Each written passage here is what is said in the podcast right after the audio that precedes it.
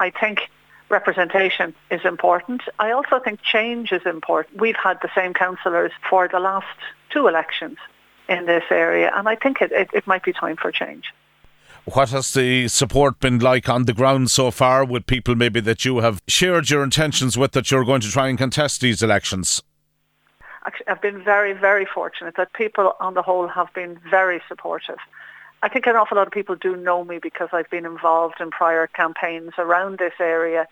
Um, and I think, I hope that people trust me to be able to represent the needs of this area. One area that you've already identified is planning and sustainable building development and at the same time preserving the natural environment around Leitrim. Well, I think that's very important, John. Leitrim is a very beautiful county. You know, it is the loveliest county in Ireland. We all know that. And we have to make sure that whatever development takes place in this county respects our natural environment. And Labour is very much kind of a green-red party we lean to the left, but we have strong environmental credentials. And it's very important to me personally that the loveliness of this county is not affected by the development that we very much need. You've also touched on another issue that's very timely at the minute, and that is having an inclusive community for all. Our population is growing. We need it to grow.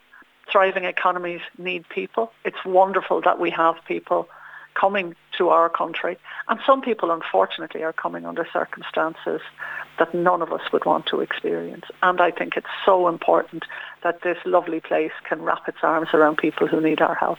And I'm absolutely sure that our communities can rise to that challenge.